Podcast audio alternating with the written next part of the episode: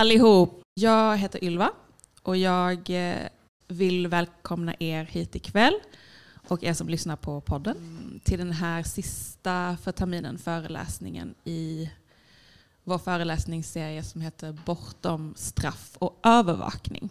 Och vi började ju med att ha en föreläsning om abolitionism, det här begreppet som eh, Eh, vi i det här nätverket som arrangerar föreläsningsserien är intresserade av att titta på och närma oss i svensk kontext.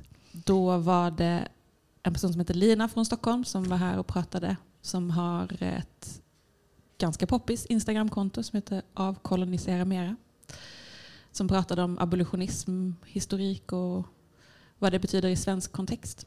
Förra gången, på andra föreläsningen, så var gruppen Försoning och konflikt här och pratade om konfliktfacilitering och eh, restaurativ och transformativ rättvisa och skillnaden på konflikt och eh, skada till exempel. Och idag så har vi den stora äran att välkomna Miriam Negash som sitter här, som är kulturgeograf Ja, bland annat. Mm. Eh, välkommen hit. tack så mycket. Och idag ska vi prata om samverkan för brottsprevention ovanifrån. Ja, Vad betyder det? ja, vad betyder det? Jag tror att det betyder lite olika saker. Men vi tänkte att vi skulle fokusera på att prata om communities that care och BID som ju är två liksom koncept som jag har hört pratas mycket om de senaste åren här i Malmö. Precis. Och det kanske kan vara som två exempel för att tänka på hur samverkan fungerar. Också utifrån ett liksom Malmöperspektiv och vad som händer i Malmö i vår stad. Och lite också ett sätt att tänka på liksom styrlogiker och hur liksom offentlig styrning fungerar och sprids liksom, i vår stad. Så tänker jag att vi kan tänka på det. Mm. Mm. Men vad är det här då? Eller det låter ju skitnice. Communities that care. Låter Det gör jättefint. vi, det vill vi ju. Det är det vi Ja. behöver, det är det vi vill ha. Men vad är det här? Om man läser till exempel på Malmö stads hemsida eh, så beskriver de det som, eh, vi börjar med communities that care. Ja. ja. Eh, så beskriver man det som eh, en brottspreventiv men också typ en främjande insats eh, som man har rullat ut i hela Malmö för att på det lokala planet arbeta för att nå ut till unga risktagare på olika sätt. Och då pratar de om typ sexuellt risktagande, man pratar om eh, typ ungdomsbrotts, alltså kriminalitet och man pratar om eh, bruk av droger och alkohol framförallt. Och det man gör är att man säger att man jobbar på ett vetenskapligt beprövat sätt med stöd i vetenskap. Och eh, man eh, jobbar utifrån att dela upp hela Malmö i geografiska områden, eh, liksom avgränsade områden. Och utifrån det försöka diagnostisera vad man ser som skyddsfaktorer och riskfaktorer i varje specifikt område. Och då kan man tänka sig, hur gör man det? Det kan ju vara svårt. Men det man gör är att man skickar ut enkäter till ungdomar. Jag tror att de går ut i skolor framför allt. Och då jobbar man med eh, enkäter där ungdomar själva skattar. Jag tror de svarar på 36 frågor, men jag ska inte svära på det. Men de svarar på ett antal frågor som handlar om deras vanor, deras relation till sina föräldrar, till skolan, till sin omgivning. Och utifrån det så kan man då läsa av ett Malmösnitt. Men man får också ett områdessnitt. Och då tittar man specifikt i varje område på eh, hur det här området ligger till i relation till Malmösnittet. Och det är där man får riskfaktorer och skyddsfaktorer. Så har, man prester- har ens barn liksom på något sätt, barnen i det området där man befinner sig presterat eller svarat bättre i någon bemärkelse, inom citationstecken, då ses det som en skyddsfaktor, eller där finns det skyddsfaktorer. Då. Man har ju då tematiserat, kategoriserat in det här liksom, i olika klasser. Och de som tittar på det här, det är liksom inte bara kommunen, utan här bjuder man in flera olika aktörer att tillsammans analysera de här resultaten. Så man har bjudit in polis, räddningstjänst, socialtjänst, förskola, skola och civilsamhället. Som det ser ut nu, vad jag har kunnat se, är att man har bjudit in, eller de som har nappat på idén från civilsamhället eh, är ju då hyresvärdar bland annat. Mm. Eh, kanske lite lokalt föreningsliv också. Mm. De får då titta på det här och så, så jobbar man utifrån liksom en modell då som handlar om att man sätter mål och så följer man upp liksom en utveckling. Och det liksom tittar också Malmös då kommunpolitiker på. Exakt. Och är det så att det finns liksom då så de här olika personerna som samverkar eller de här olika grupperna, institutionerna, föreningarna kan rekommendera olika insatser? Ja, exakt. I varje, det så att man jobbar lokalt. Så att varje lokalområde sätter upp egna mål eh, och egna idéer på... Liksom de gör en egen analys, en orsaksanalys och sen någon typ av åtgärder, insatser.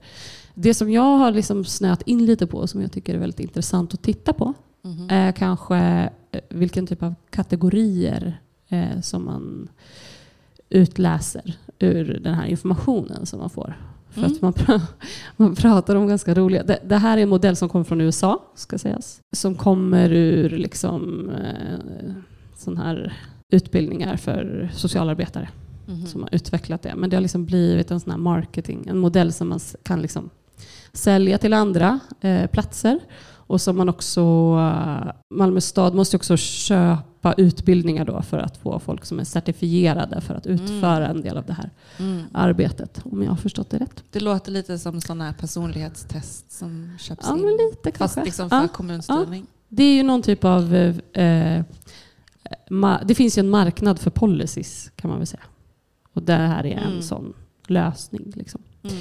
Eh, Men då pratar man till exempel, man mäter till exempel upproriskhet. Till exempel. Man mäter, alltså man, Som något negativt. som något negativt. Man mäter eh, bristande föräldraskap. Man mäter i kategorier som tidigare i en svensk kontext när man pratar om social prevention kanske inte är det som man har, liksom, eh, har arbetat med som kategorier av problem eller sätt att förstå eh, social problematik. Mm. Och hur skulle Alltså. du, eller om man tänker traditionellt sett i svensk kontext, hur har Just det det. varit då? Men i Sverige så har man väl jobbat med mycket generell prevention. Alltså att man har haft tidiga insatser som till exempel förskola har man ju sett som en social prevention. Att Mm. man får komma till förskola, att vi har en skola som ska fungera utjämnande. Och sen utöver det så har man haft fritidsgårdar och också kanske mer riktad prevention som kanske riktar sig in mot eh, grupper som man ser utgör eller har ett riskbeteende på olika sätt. Och det är väl så här, socialtjänsten fungerar väl, ska väl fungera uppsökande och så vidare. Mm. Eh, Men man har kanske avhållit sig från att så tydligt göra barnen till problem Mm. och föräldrarna till problem Mm. som ska lösas. Utan man har kanske sett det som orsaker på strukturella problem Ja, i det, högre utsträckning. det jag tycker mig höra är ju att det inte handlar om strukturer. Nej, Utan det handlar om skattning av individuella upplevelser Precis. och individuella så, relationer. Ja. Även Inte skolmisslyckande klass, är ju liksom barnets nästan Ja. eget fel på något sätt. kan man säga. Mm. Så detta är alltså communities that care. Mm. Lite löst. Nej, men, och jag har ju också hört flera eh, kompisar som har barn i skolålder men också på förskola. Mm. Där communities that care kommer och alltså även liksom barn som är tre, fyra, fem, Mm. alltså involveras ju i, i det här. Ja, och jag tänker att det som är intressant är väl att det är i startgroparna just nu. Att det kanske är lite trevande, man är inte helt säker på hur man ska göra det. Det kom liksom ett beslut från kommunstyrelsen om att det här ska inledas i hela Malmö. Och att det här är ett sätt som man ska arbeta på. Eh, och det är ju genom samverkan eh, med olika aktörer. Men det är liksom inte, har inte liksom, man har inte hittat en fast form verkar det som ännu. Mm. Eh, för hur det ska göras. Och det återstår väl att se om det liksom tar fart. Eller Mm. hur, hur det här kommer att utvecklas. När togs det här beslutet? Jag tror att det var 2018 om jag minns Ja. rätt. Så det är ändå liksom i, eh, i Mm. sin linda. Och man, löpte, Utveckling. man började med liksom fem testområden. Så jag tror att det var Höja, Möllevången, jag vill säga Limhamn. Ja, men det, det var liksom en blandning. Man ville ha en liten blandad kompott som skulle test, man skulle testa ut det här på. Mm. Eh, Lite så, det här vet vi är ett utsatt område. Ja. Det här vet vi är... Ett rikt område. Ja. Mm. Fattar. Mm. Men detta är alltså Communities That Care. Och mm. sen den andra grejen vi ville prata om är ju BID. Ja, och BIDen finns ju på Möllan. Finns också i Sofielund. Mm. Det, är ju, eh, det står ju för Business Improvement District. På svenska så har man liksom översatt det till boende, integration, dialog, tror jag det och det, kommer, alltså det, det, det, är, det finns jättemycket forskning på BIDS. Det har en lång historia. Man kan väl säga att det började liksom i New York på 70-talet som ett sätt att försöka eh, revitalisera eh, innerstaden efter så här kapitalflykt också, vit flykt. Men det man kan säga om BID sen, för att vara lite kortfattat kring historien, är väl det, dels är det ett privat och offentligt partnerskap där privata aktörer, framförallt eh, liksom företag verksamma i stadsdelen, men kanske främst liksom markägare, mm. folk som äger fastigheter, går samman. I USA så eh, tar man ut en avgift och alla är tvungna att vara med. Det sker en omröstning om det ska finnas ett bid. Och, ska det, och kommer man överens om att det ska finnas ett bid, då måste liksom alla gå in med pengar. Så man har, liksom en, man har en summa som man kan röra sig med, men jag tror också man får, man får också oftast liksom offentligt stöd för att driva bidden. Och där sker liksom en privat, man får rätten att förvalta ett offentligt utrymme, det geografiskt avgränsade utrymmet. Mm. Eh, så funkar det i USA? Så funkar det i USA. Förlåt. Nej. och hur funkar det här? och I Sverige, när man har velat översätta det här, det började lite smått 2009, men det har liksom tagit fart. Den äldsta liksom bidden som finns i Sverige, eh, som har haft ett, ett liksom uttalat partnerskap med en, en stad eller en kommun, är Gamlestaden. Och det började 2018. Kan man säga. Så det har liksom en långsam diskussion om bids i Sverige och sen har det börjat kulminera i faktiska bids. Och de ser ut så att det ofta är offentliga aktörer som är drivande, ofta ett kommunalt bostadsbolag. Eh, det är ofta i stadsdelar som betraktas som utsatta områden. Det är ofta i områden som eh, man ser som Alltså där det finns ett rent gap, alltså där, det där man anser att liksom, eh, fastighetsvärdena eh, kanske är liksom eh, undervärderade. Att det går att liksom skapa en attraktivitet i området. Um, förlåt, vadå? Attraktivitet ja. i området. Mm. Och alltså kunna höja eh, hyror och värdet på fastigheter och mark. Eh, det är där de startas. Och de drivs ofta tillsammans med kommuner. Mm. Eh, de får ofta lite ekonomiskt stöd från kommuner. Och det man jobbar med är ofta offentlig utsmyckning, platsmarknadsföring eh, och trygghets och säkerhetsfrågor. Och det motiveras oftast med trygghets och säkerhetsfrågor. Men ska man liksom ruta in ett bid så här är det. Det är ett geografiskt avgränsat område. Det är flera aktörer som går tillsammans. Polisen är ofta med, fastighetsägare är med, eh, andra personer eller andra aktörer är inblandade. Mm. Och det man eh, motiverar insatsen med är ofta en brist på trygghet, en brist på säkerhet. Det handlar om stökighet, det handlar om våld kanske i offentliga rummet. Så kan man väl säga.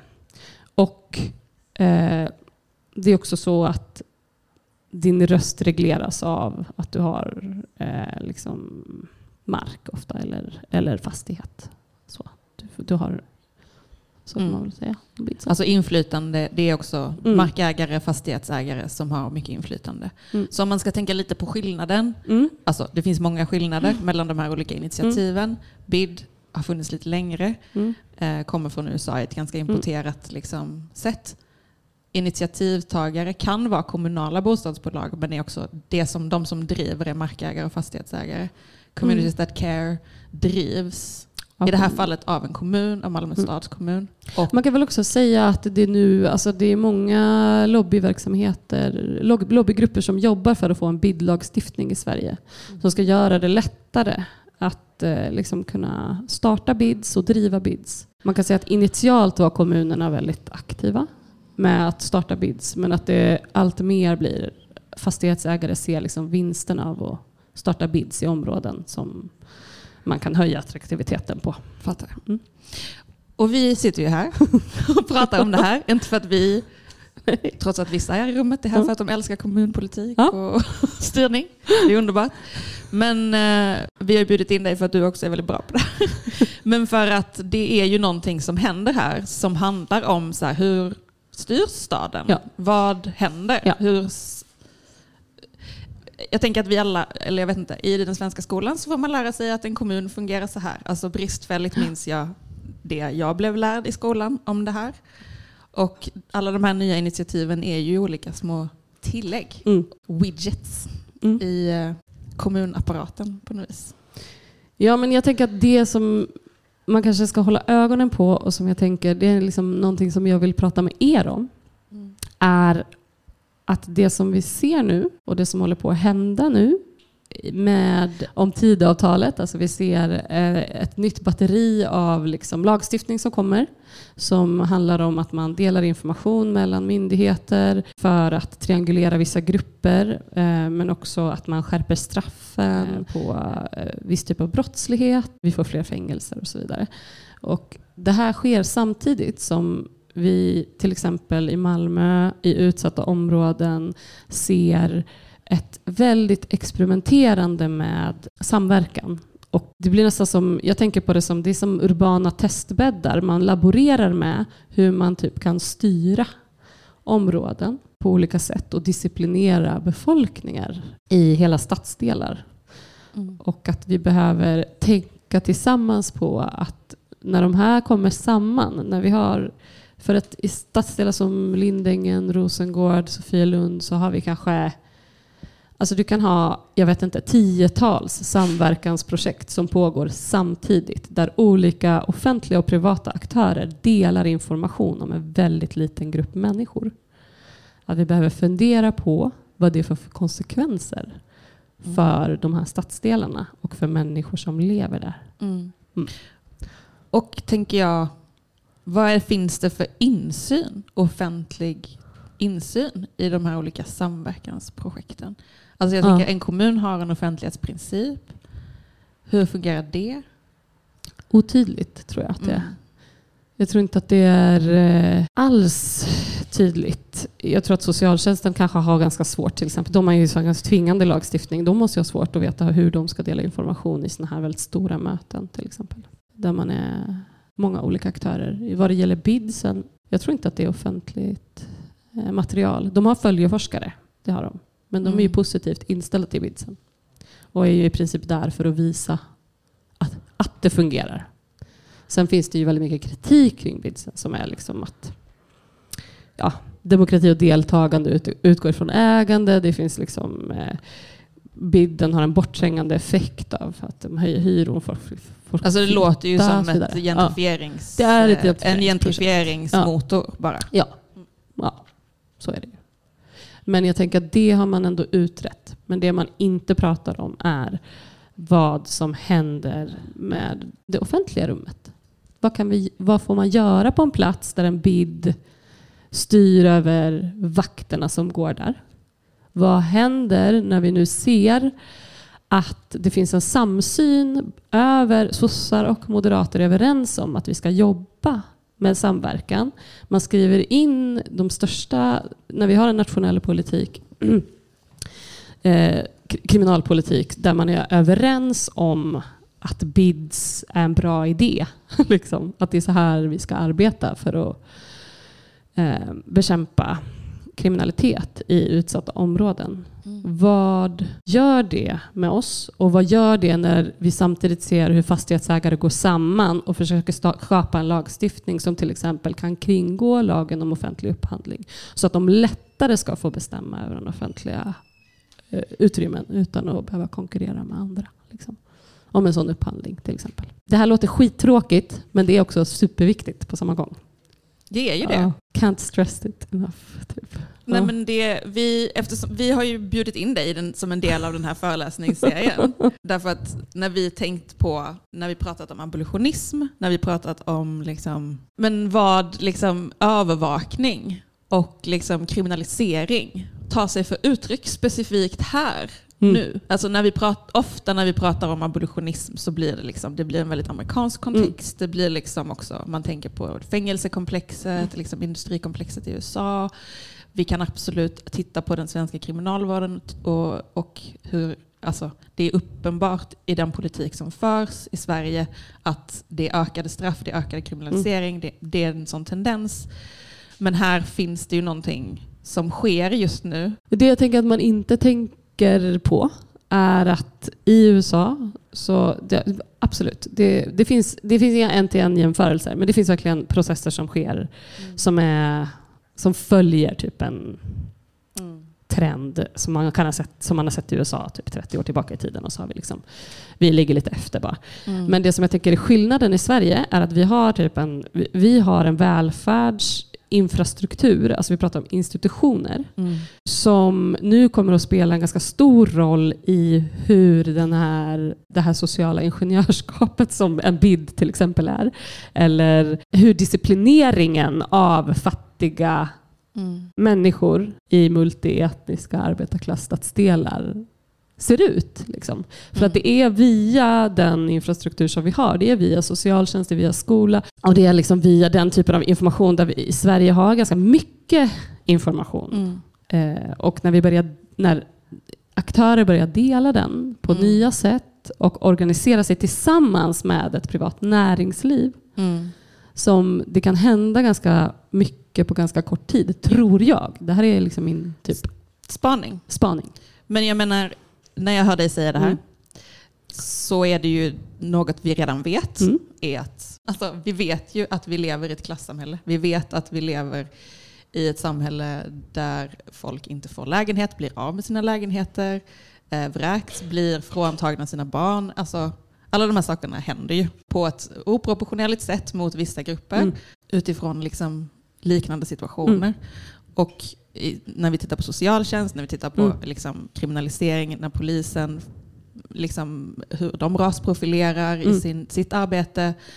Och jag menar, om det handlar om så här, i områden, vilka fastighetsägare som hyr ut lokaler, Mm. till vem? Mm. Alltså jag tänker att alla de här sakerna Händer ja. händer redan nu, Mm. men kommer ju också påverkas potentiellt. Ja, men jag inbillar mig att det finns en potential i alla fall för att det ska intensifieras på ett väldigt eh, skrämmande sätt. Liksom. För att om du har fastighetsbolag som sitter med polisen och pra, vi pra, alltså, när vi tittar på Möllevången, vi pratar om en ganska liten yta. Vi kan börja prata om familjer. Liksom. Eh, och när, man, eh, då, när vi då kanske nu börjar få en lagstiftning som lättare kan vräka personer, Alltså, eh, konsekvenserna kan bli oerhörda eh, Mm. ganska fort. Mm. För att har du etablerat ett sammanhang där du har ett runda bordet situation Mm. som man beskriver som en demokratisk och socialt hållbar insats i ett område där man helt enkelt kan triangulera ganska små delar av befolkningen och Mm. tränga ut, tränga bort, eh, kriminalisera eller problemgöra på olika sätt.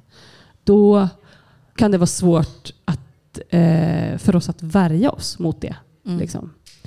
Och frågan är ju nu hur man ska liksom möta den här utvecklingen, tänker jag.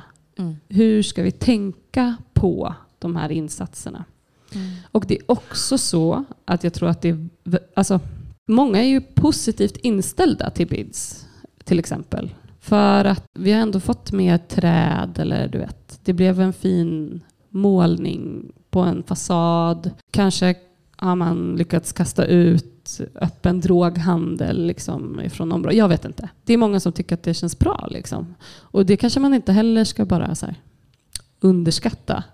Att, eh, det här, alltså, att, det, att de här processerna av kriminalisering sker samtidigt som det investeras i Mm. områden. Nej, men det är väl det här som är det bedrägliga. Alltså jag tänker Exakt. att det liksom utgångspunkten i att så här, ja, men när jag pratade med min kompis som bor här i Sofielund som sa så, ja, men de har varit, de, det här känner jag igen för de har varit på min femåringsdag. Ja. Liksom. Det lät ju som ett, det lät ju bra. Mm. Liksom. Communities that care eller så. Ja. Eh, och det här är ju en person som är liksom ja, men en, extrem, en väldigt kritiskt tänkande person som eh, verkligen har kritiskt tänkande kring polis eller socialtjänstverksamhet. Och vem vill inte skydda barn? Vem vill Ja, inte jobba men det är ju- främjande för barn? Liksom? Det låter ju asbra. Och just så, men shit, vi kan det här, vi vill ju ha områdesorganisering.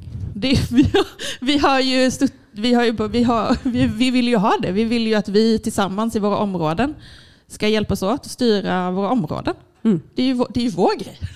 Just det. Det är ju vår grej. Ja, Och nu bara är det som en liksom... elite capture.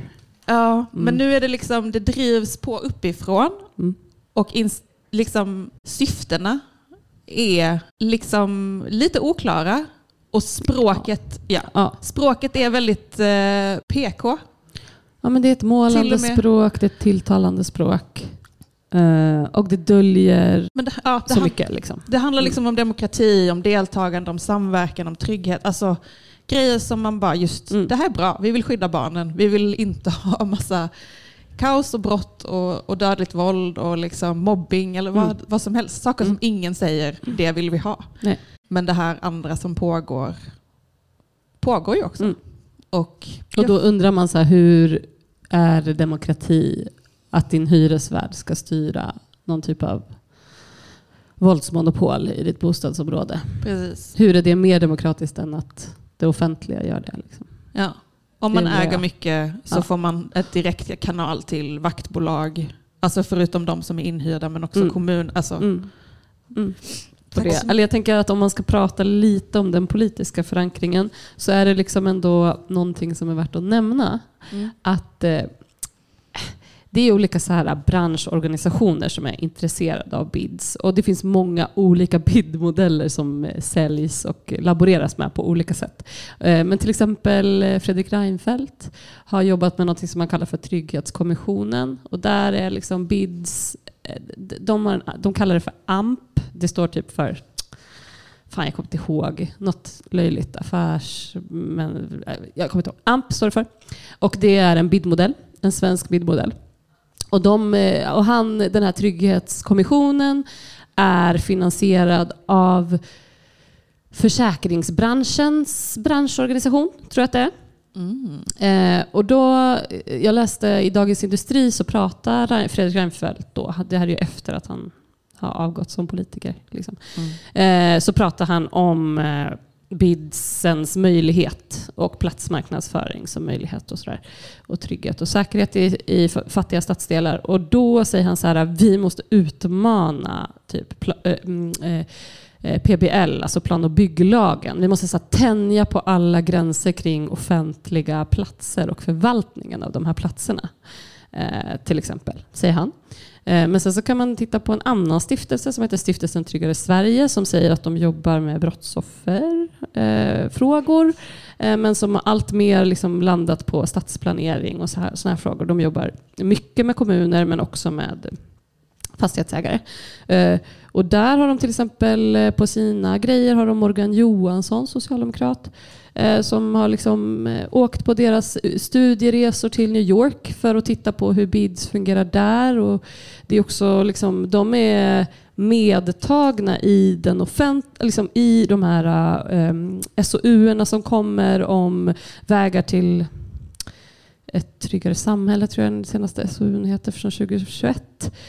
Uh, till exempel, då är, sitter den här stiftelsen som är den stiftelse som har jobbat mest aktivt med att få in bids i Sverige med som den enda typ eh, stiftelsen, alltså som lobbygruppen som är med. Liksom. Mm. Så att det finns en, eh, rent politiskt är det här en icke-kontroversiell fråga, ska man säga. Det, är- liksom ingen höger-vänster-fråga det här, utan det är liksom ett konsensus om att eh, den här form, den här, de här formerna av samverkan ska vi jobba med och vi ska absolut, det finns inga problem med att eh, skjuta över makt och eh, eh, kring säkerhet, trygghet, offentliga platser Mm. till privata aktörer. Det är liksom det är positivt. Så. Mm.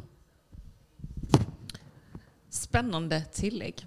Ja, nej men, nej men verkligen. Och det är liksom, ja det är ju någonting med det här att det finns lite, eh, lite till ingen kritik och mycket mumsande på dessa koncept. Är det någon annan som vill dela med sig av tankar, reflektioner? Jag skulle vilja fråga Jenny om Tidöavtalet. Om jag får ställa frågan. Du kan mycket om eh, Tidöavtalet och eh, hur det ser ut, vad som kommer hända och håller på att hända. Hur tänker du på liksom det batteri av så, lagstiftning som kanske kommer komma till i relation till den här typen av nätverksstyrning som vi också ser liksom, sam, som samtidig process? Så hej allihopa, jag jobbar som jurist och jobbar jättemycket gentemot Tidöavtalet. Eh, men eh, vi pratar om det i vår bikupa, att med det batteriet av lagstiftningar som kommer med Tidöavtalet från liksom nationell nivå, men det kommer ju ändå behöva implementeras på lokal nivå, eh, så ser vi att samverkan i form av BID till exempel kommer att snabba på eh, den repressiva effekten. Och då tog vi till exempel eh, förslaget om att vräka barnfamiljer när ett barn i familjen har begått ett brott. Att finns det då liksom samverkan där hyresvärdar kanske kan gola ner någon som kanske har jag vet inte, langat gräs på innergården så kan den processen gå mycket snabbare. Eh, och i längden kanske det också uppmanar till eh, grannskapsområden där man kommer skvallra på varandra för att man vänder sig till sin hyresvärd för att man upplever att man har det stökigt på sin innergård och så kommer det här liksom, man engageras i eh, Eh, arbetet med att implementera repression och på så vis också köper in i den världsbilden. Så både liksom lagen i sig själv men också den normerande effekten. Och sen tänker jag att även Tidöavtalet innehåller ju även eh, ökade befogenheter vad gäller övervakning. Ehm, så att eh, polisen ska i princip inte behöva be om tillstånd längre för att sätta upp övervakningskameror.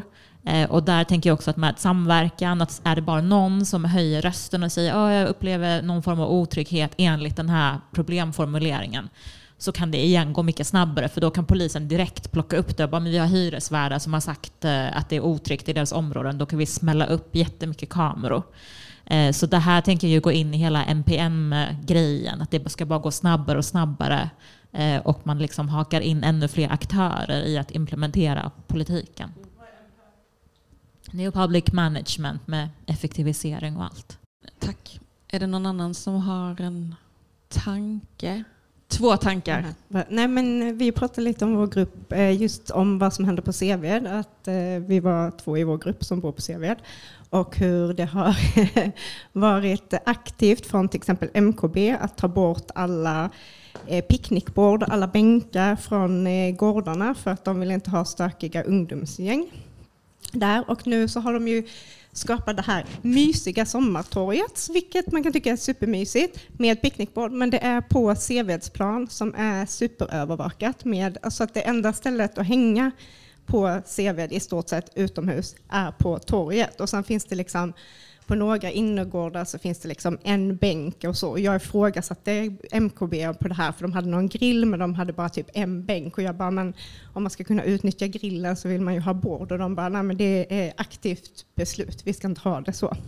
Så då också så liksom märker vi också att för någon månad sedan så satte de ju upp eh, kameror på en gata. Ännu mer, det är redan superövervakat. De satte på en annan gata som också går rakt in i folks hem liksom, som filmar för att den sitter liksom så pass att, lågt så att, och på en husvägg så att det går och de bara ja men det finns en AI som hindrar att eh, som blurrar det som är men man kan ju också ta bort det så att det, det händer på Seved och sen så jobbar jag nere i Limhamn sjöstaden och att det här reflekterade jag nu för att jag i dagarna, för att det var fint eh, väder och en kompis har jobbat där nere också, så vi har ätit lunch ute.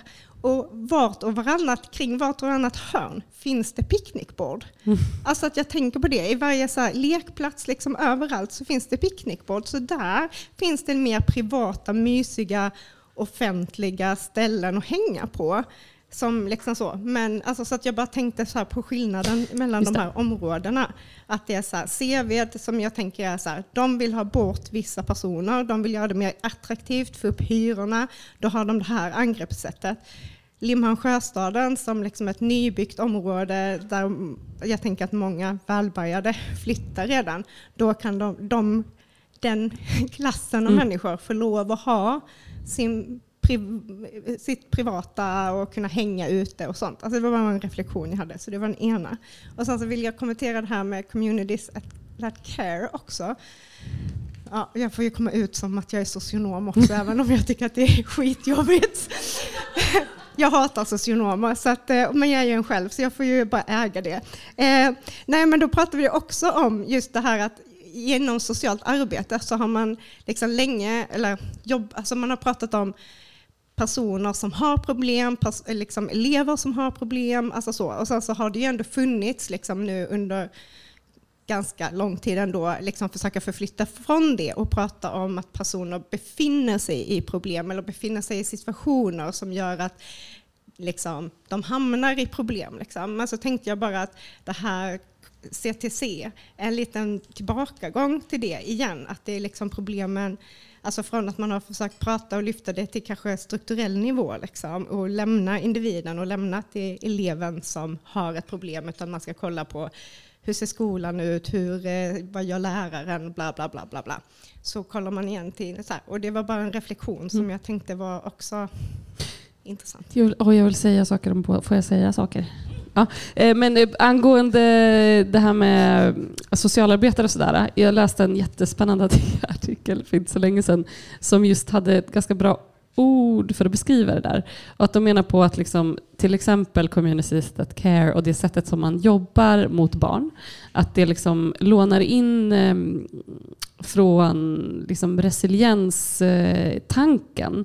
Men att man... Vad är det? Resi ja, att någonting ska bli mer resilient. Alltså det har ju med så hållbarhet att göra och robusthet i system och typ att eh, man ska... Social trygghet. Ja, exakt. Alltså, och det, tanken kanske när det introducerades var väl att vi ska liksom hitta sätt att klara kriser och chocker, mm. alltså som samhälle. typ. Mm. Men att det mer och mer har blivit liksom att individer ska bli resilienta. Alltså det blir, och då pratar de om på engelska något som, som de kallar för responsibilization. Alltså att det blir liksom du, du, som individ ska bli resilient mot chocker och kriser. Ja, du kan bo i, du kan få spö hemma, eh, du, vet, du går i världens sämsta skola, polisen är på dig, men du ska liksom kunna hantera de här kriserna och chockerna. Mm. Typ. Mm. Eh, och det tycker jag att CTC lite håller på med. Att man kan tänka så. Att det var ett ganska bra sätt att tänka på det. Mm. Och sen när du pratar om de här picknicksborden och sådär. så tänk, apropå normerade effekter.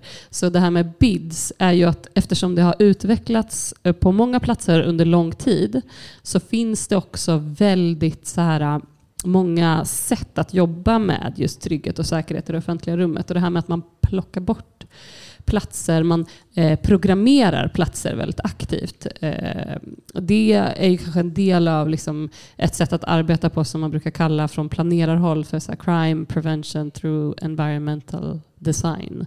Alltså att man, ja. man, man arbetar brottspreventivt genom den byggda miljön, vad som tillåts och inte tillåts. Mm. Och då är det allt från så skalskydd och lås och övervakning men också typ att man bara om ungdomarna hänger där, ja. plocka upp bort grejerna. Man installerar ljudskrämmor med fre högfrekvent ljud som bara barn under 18 år liksom kan höra. Och så här.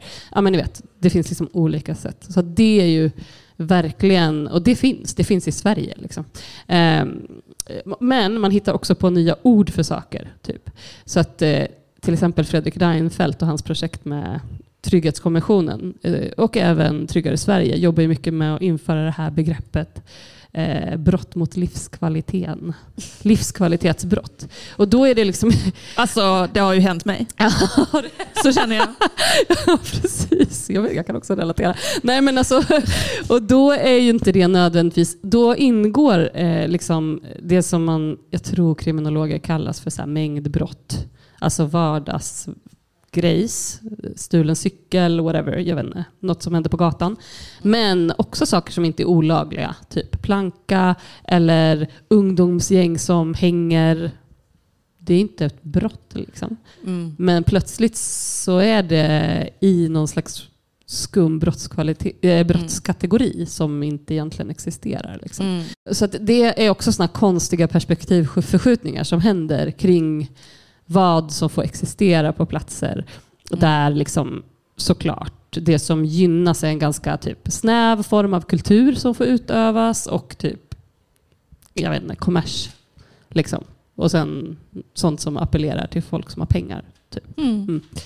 Nej, men och att problem är det som, alltså problemformuleringarna blir också så här just eh, folk som är fattiga plankar Ja, eh, eller hänger och umgås på sätt som vi inte kan kontrollera och det är Ja. skitjobbigt för oss. Ja.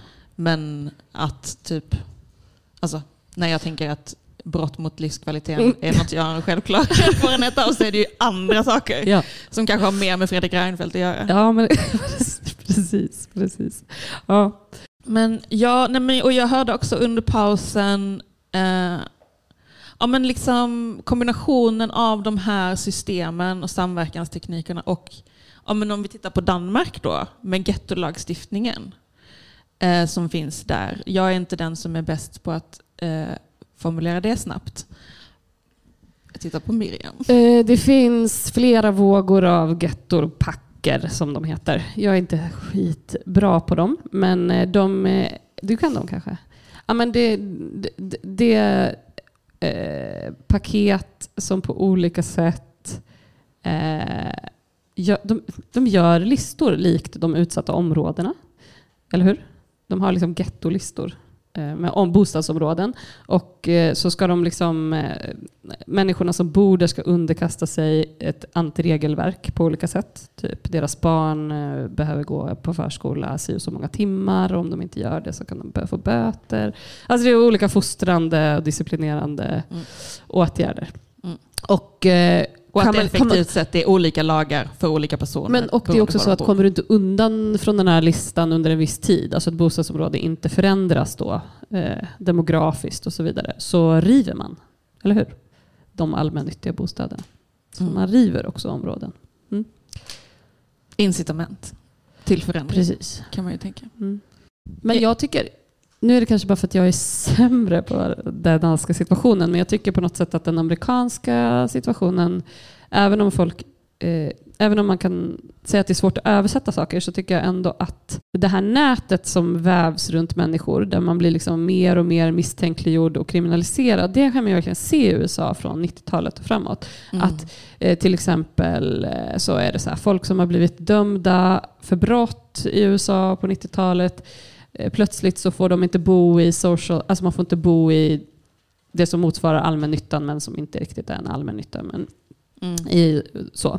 Du får inte bo i social housing, du har inte rätt till sådana här food stamps, alltså till so, Mm. liksom mat eller so, socialbidrag. Eh, eh, om du befinner dig eh, på de platserna fast att du inte bor där så kan hela familjen bli vräkt och plötsligt så är du liksom i, ett nä, eh, liksom i en det är som en revolving door, alltså en snurrande dörr där du liksom aldrig kommer ur fängelsemiljön för att du hela tiden vävs in i liksom, eh, Mm. eh, du kriminaliseras hela tiden, är bara din existens. Du kan inte...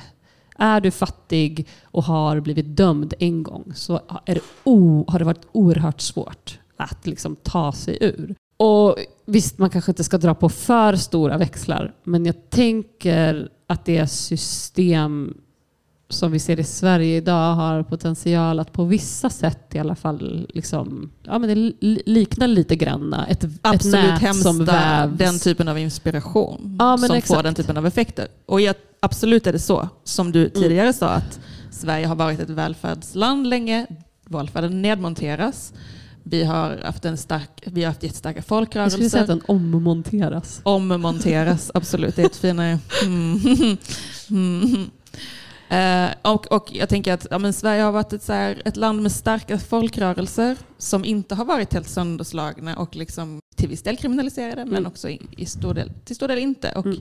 starka liksom, folk, vi sitter på Folkets hus nu, vi har liksom folkhögskolor, vi har, alltså, och även om allt det här är under attack och omorganisering Ja. så kommer vi ju att ha det med oss in i detta som kommer bli. Som också handlar om att vi är mycket mer institutionaliserade. Ja. Vi har en mycket Precis. starkare relation till staten än i USA. Det är också en skillnad. Den är inte nödvändigtvis bra. Den gör inte nödvändigtvis att vi kommer ha det Nej, men jag, bättre, jag tänker men annorlunda. Liksom. exakt, men jag tänker att det också kanske finns en fara i när de här äh, liksom, logikerna letar sig in i typ väldigt upparbetade institutioner med ganska mycket reach. Vad heter? Ganska mycket Räckvidd. räckvidd. Och, och nu har vi ju pratat om riktigt mycket riktigt deppiga grejer. Eh, det här låter ju pissjobbigt på massa sätt. Och eh, vi försöker kanske att inte dra för stora växlar men vi vill också peka tydligt på att någonting ju händer här som vi måste vara vaksamma på. Men jag vill liksom dra tillbaka oss till den här frågan som vi nosade på innan gruppdiskussionen som ju handlar om så här, okej men vi, och vi hade lite förslag så här, okej men erfarenheten av på Möllevången har så här, Möllevångsgruppen ordnar så här, lokala festivaler, har så här, en aktiv egen om, områdesorganisering.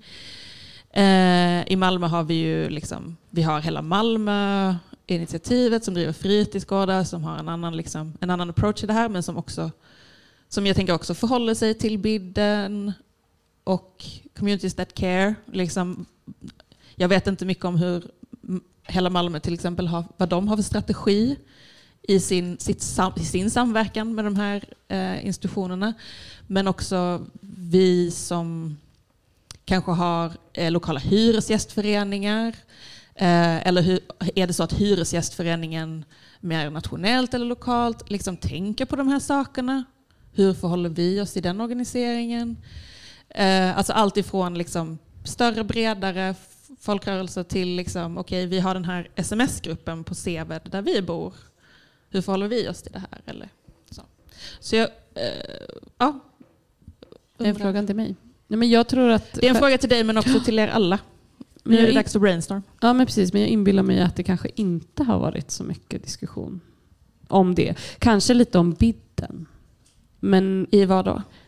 Nej, men att business improvement districts leder till gentrifiering. Det tror jag att liksom det finns, att det är nog ganska många som har pratat om och sådär. Men jag har inte sett att man har tänkt på de kriminaliserande effekterna så mycket Mm. kanske.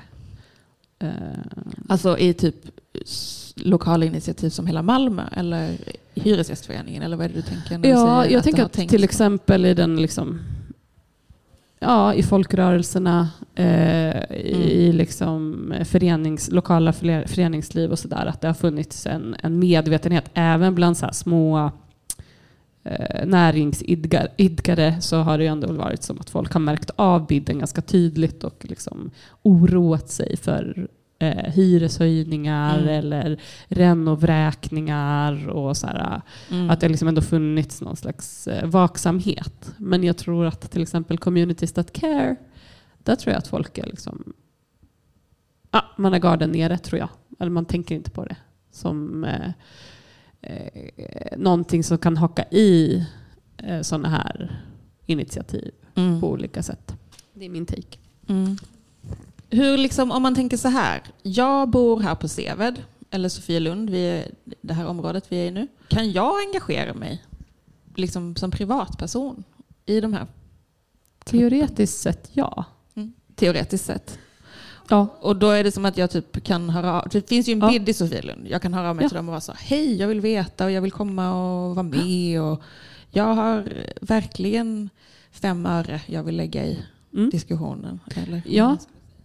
Ja, det är så jag förstår det. Och på samma sätt med Communities That Care faktiskt. Att de har någon slags kontaktperson överallt. Så. I varje område. Och liksom det är också som att man skulle kunna prata i sin hyresgäst, lokala hyresgästförening. Så, "Ja, men hur tänker vi med det här? Alltså, nu vet jag att hyresgästföreningen är mycket i mitt hus. Jag bor i Heimstaden. Eh, och det är mycket så kring att Heimstaden men också andra hyresvärdar ju vill hyra dubbelt nu. De är ute jättemycket och gör massa saker. Men jag har liksom aldrig, jag har inte riktigt hört de har ju jättemycket samverkansprojekt med MKB, Mm. Malmö kommunala bostadsbolag Mm. såklart. Och, och det är ju de som en annan person här nämnde som ju också är så, nej men vi tar bort bänkarna. Det är ju Mm. vi som gör det. Det är ju kommunala bostadsbolaget Ja. som tar bort dem. Det är ju inte de privata värdarna. Liksom. Och jag menar, ja okej, om vi tänker då så här, det här är ju strategin som är så här, vi går in i organisationen som vi diskuterar nu och så kanske vi kollar läget. Typ så. Vi, vi smyger lite och är lite så, hej vad gör ni, vad, vad kan jag göra? Man spelar lite så, oj men jag är intresserad och jag vill lära mig mer och så. Så kan man ju kanske få lite känsla för det, eller inte. Um, och det är ju en slags strategi, tänker jag, som finns. En annan strategi är den som nämndes som är så här, okay, men vi vill skapa motmakt, en annan organisation som kanske ja, men så här, kan liksom i kraft av så här, vi är många tillsammans, vi organiserar det här, vi kan ställa krav, vi för fram det till kommunen, vi riktar oss också direkt till de här bidderna då, mm. som en liksom annan kraft. Och, och kräver dem på vad, samtal? Eller vad kräver vi av dem? Vi vill samverka på ett annat sätt. Men jag tänker att som skattebetalare så kan man ju ändå på något sätt poängtera att man tycker att det är tveksamt att offentliga medel ska gå till att eh, privata fastighetsägare ska öka värdet på sina fastigheter. Typ. Det kan man ju liksom... Alltså man kan ju pressa mm. vi, betalar, på... vi som betalar skatt i Malmö ger mm. pengar till Malmö kommun som ger de pengarna till de privata hyresvärdarna. Som vi bor hos. Som vi betalar hyra till ja. för att de ska kunna höja våra, hyror. höja våra hyror med hjälp av att göra lite mosaik som kanske någon kompis till oss får betalt för. Mm. Ganska dåligt. Kanske. Jag tänker, alltså nu är det bara för att jag, jag är samhällsplanerare eller jobbat som samhällsplanerare så från mitt perspektiv så tänker jag också att det finns en hel del professioner som skulle kunna säga stopp. Typ. Alltså jag tänker att det finns eh, inom socialtjänst, inom skola, inom förskola, BVC. Alltså det finns massa olika platser där man eh, förväntas ingå i sådana här samverkansprojekt.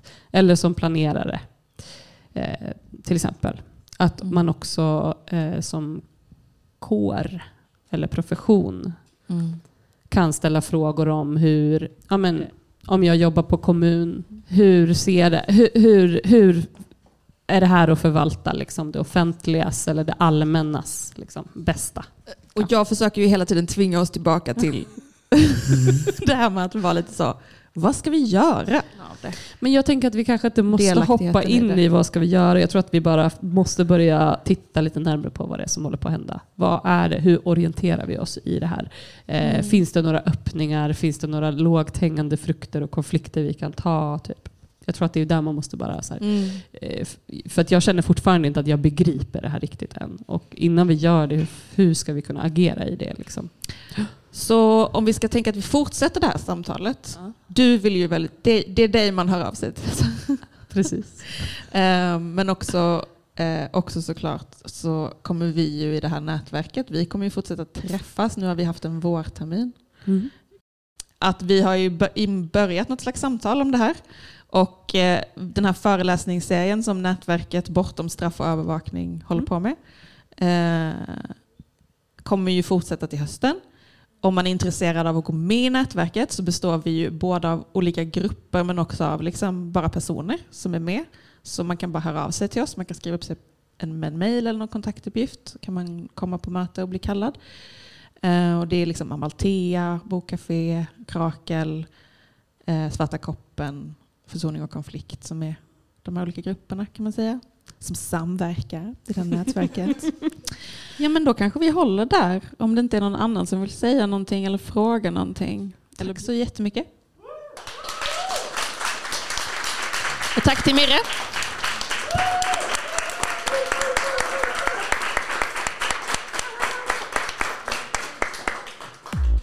Du har lyssnat på en podcast som görs i samarbete med ABF Malmö.